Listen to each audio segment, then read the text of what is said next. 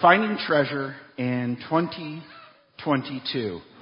Uh, the T and the 2022, that's why that works. Um, so today is, we're going to talk about your how-to guide for not getting ripped off this year. No one likes to get ripped off. I haven't met anyone who does.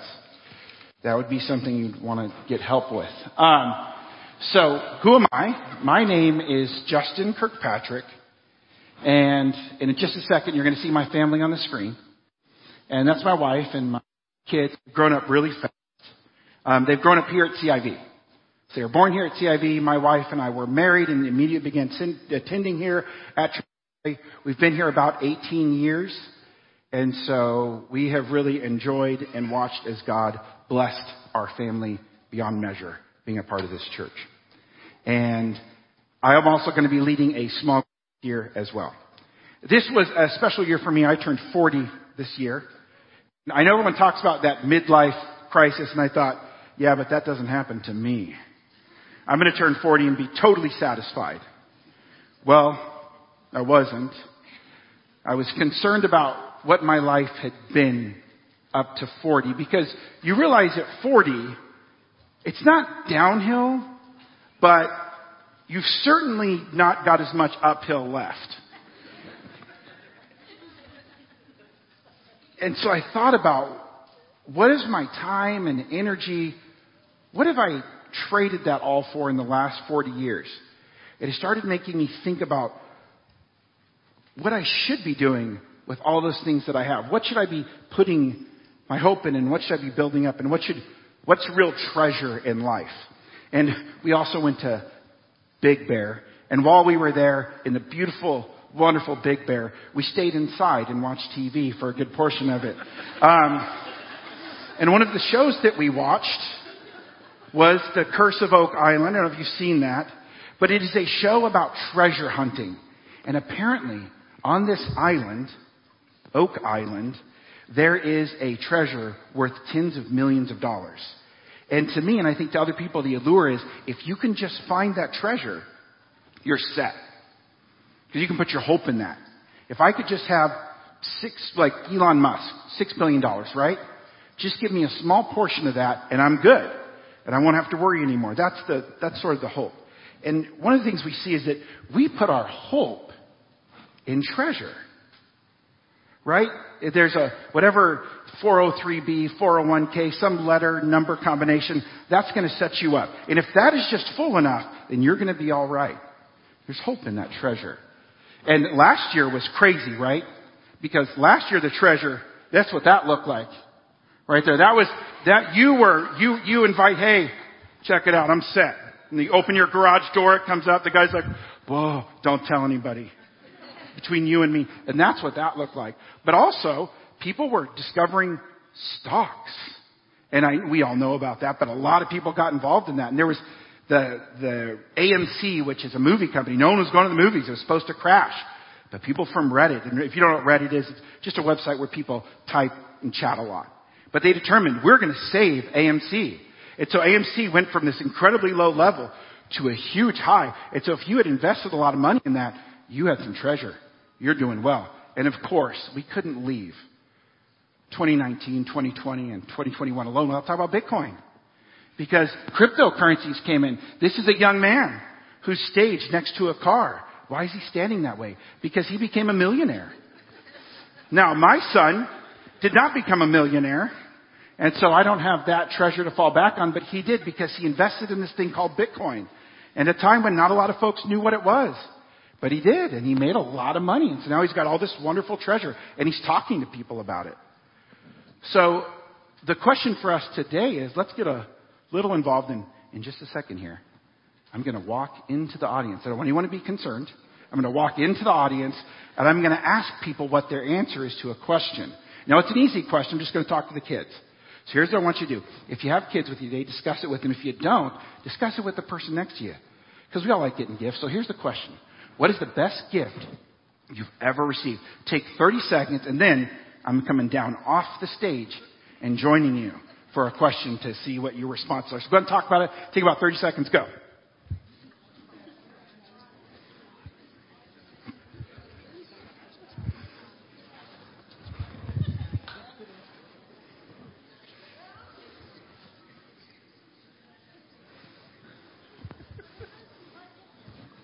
Okay. So let me go ahead and get, so kids raise their hand Kids around me, raise your hands and I'll come over. I'm going to go all the way to the back here. Okay. Your favorite, best gift ever. Go ahead. Tell us your name first. My name is Blake. This is Blake. Blake, your favorite present? The Holy Spirit. Can we clap for that, please? Let's get, absolutely fantastic. Okay, so let's get a few more. are I running all the way back here. My name my name is Caleb and for my parents. Oh my gosh. We clap that one too. Come on guys. Parents, look at, look at this. I don't need to give the sermon anymore. We're good. They already know. No, go ahead. We'll go up here. Go ahead. Um, my name is Dylan and I'm thankful for my wolf given from my grandma and Pop Pop. Yeah. The, sorry, a giant stuffed wolf. Yes. Yes, I love stuffed animals. I'm gonna grab one more. We'll run over here. Okay. Lots of noise. I'm making a sound, guys, in back. Trimble. They're like, don't do that again. All right, here we go. Go ahead. My name is Kirsten, and the best gift I ever received was, um, I think it was, um, just having parents to take care of me and love me and understand me. Oh my gosh. Get hop it up for that one, guys. Let's go. Okay, so I don't need this anymore. All right, here you go. All right, that's great. And by the way, if your favorite gift was a Nintendo Switch or a bicycle, those are okay too. It's okay to like things like that. That's fine too. So we want to just throw that out there because because I didn't even cross my mind when I asked this question that it would be these deep spiritual and important things. I I was I was really looking for like ice skates or something like that. All right. So now we're going to continue doing things a little bit different today. And this, we're going to see how this goes. I have not done this before. So I'm going to ask for all the, if you're kindergarten through age, through fifth grade, so that would be our kids zone kids, kindergarten through fifth grade, come up here for story time. We're going to see if this works. This is kind of a test. We're going to do a little story time. So go ahead and come on up. And bring your bags with you. If you didn't grab your bag, go get your bag. Bring your bags with you. Have a seat, guys. Have a seat. Come right over here. Make sure you kind of get close to the TV here. Come up. Come on up. All right. Okay, have a seat. We have great kids, by the way. If you don't know that already, you do. Our kids are like, I'm so thankful for my mom and dad. Mom, that's awesome.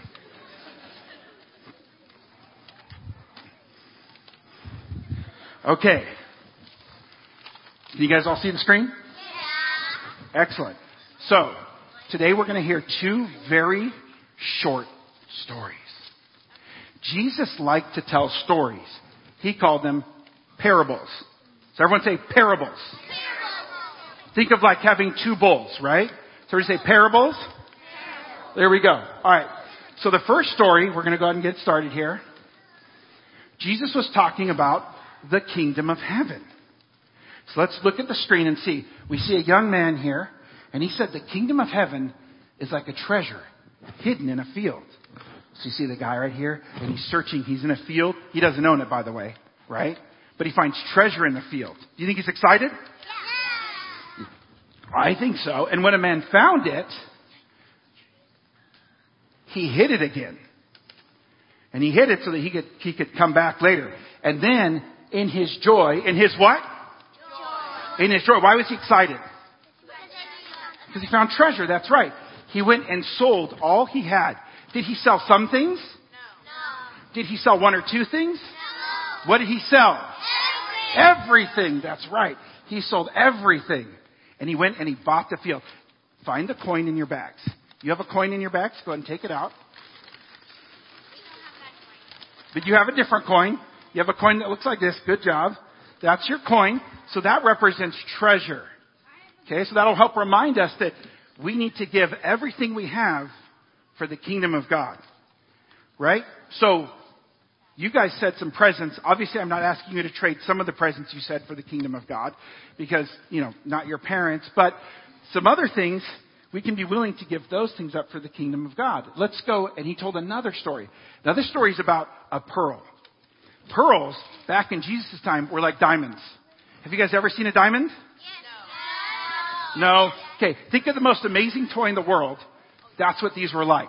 So pearls were like the, if you gave a woman a pearl, that was it. And if you displayed your pearl around your neck, you were rich. It was like having a Tesla in the driveway. So, it's okay, don't worry about Tesla. So here we go. The kingdom of heaven is like a merchant. He's looking for fine pearls. And when he found one of great value, he went away and did what? He sold everything to do what? To buy the pearl. Take out your pearl. You each have a pearl. Take it out. And the kingdom of God is special and precious like a pearl and we can trade a lot for it. You guys did so good. Give them a round of applause. Thank you guys. Go back to your parents.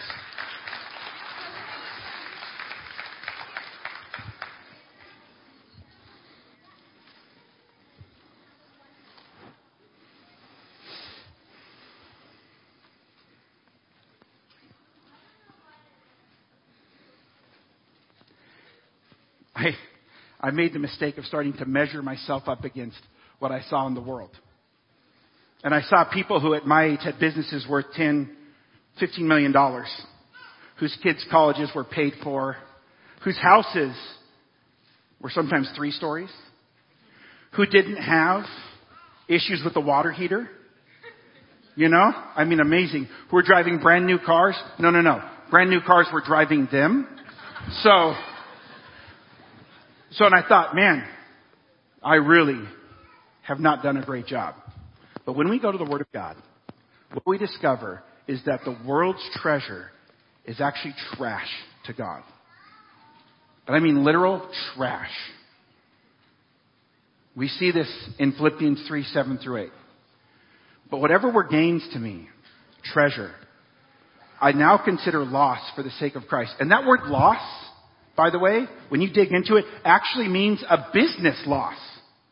It's really what it applies. It's like a business loss. So Paul's saying is, that's getting ripped off. I now consider all those other things I had, I got ripped off. They're a loss.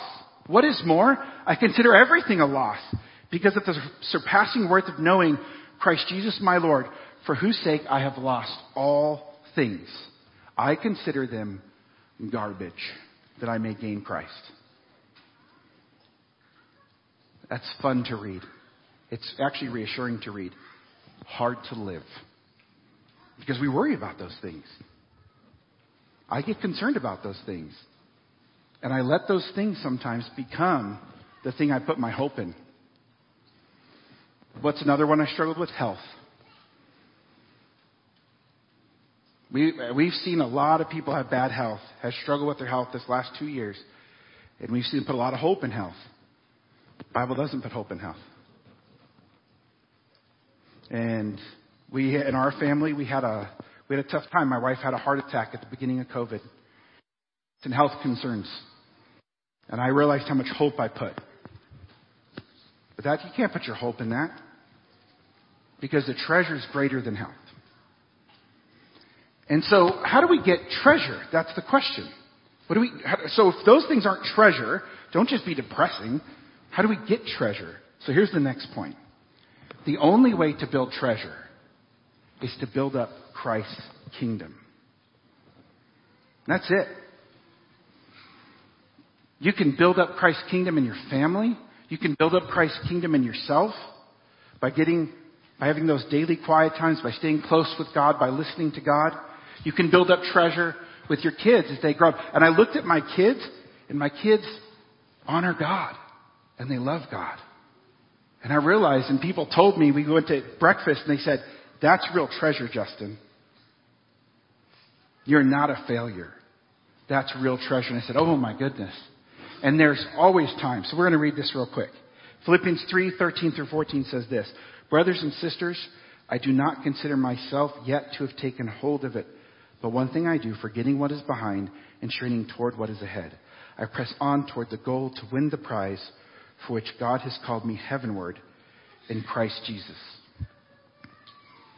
This is the other trick. So you're 40, you're looking back. Maybe there are some failures there. Maybe some treasure hasn't been built. What does Paul say about that? You should be upset. You should be mad at yourself. You should remind yourself of what a terrible failure you are. No. Paul says, forgetting what is behind. So we forget what's behind. We forget about those struggles. And we move forward into 2022. And this is the time we decide that we're going to trade our treasure for trash. We're going to trade our trash for treasure. So I got,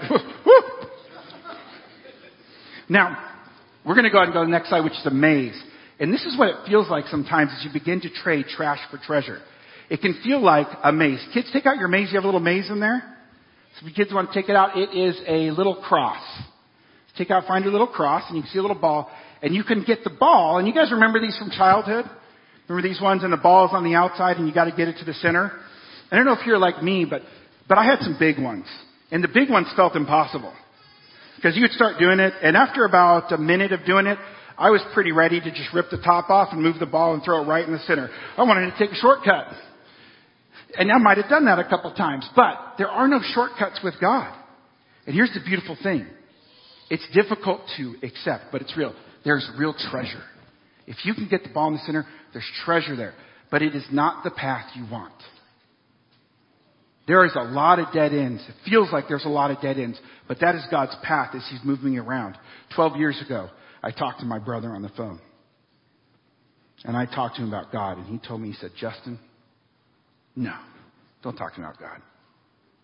My dad, he yelled at me on a drive home, cursed me out, talked to him about Jesus when I was 15 years old. And I thought, there's no hope. In my dad's case, I don't know what happened. I know he died when I was 17. And I don't know what he did with his heart. Lord willing, he chose to follow God. But I called my brother two days ago. And on the phone with him, who I thought, I thought there's no way that ball can't reach the center there. He said, my pastor told me. And I said, whoa, whoa, whoa, pause. You're what? and he said, my pastor told me. And he said, whoa, whoa, whoa, back up. There's a story here and I've got to hear it. And he had come to Christ through a radio show that wasn't even Christian. And I'm not going to go through the whole story here, but needless to say, there was a real circuitous path for him. But he found treasure. So we have to believe that our friends and families, even though it seems impossible sometimes, they can find treasure. And God is working to bring them to treasure. And so we can trade those things that feel like they're worth so much to help our friends and family to build in here and find treasure. And so trading trash for treasure, and we're going to go to the next one, is a joyful experience if we fix our eyes on Jesus because he is our greatest treasure. If we look at it as a project, it's going to be really challenging. If we instead look at it as we're helping people find the treasure of Christ because the difference he's made in our own lives, we see that. And by the way, my brother, much happier guy. Hey, the, the transformation's already started. It was a year ago, and I'm going like, wow, God, you're real and you're moving. And for me, it was a boost. I got to tell other folks.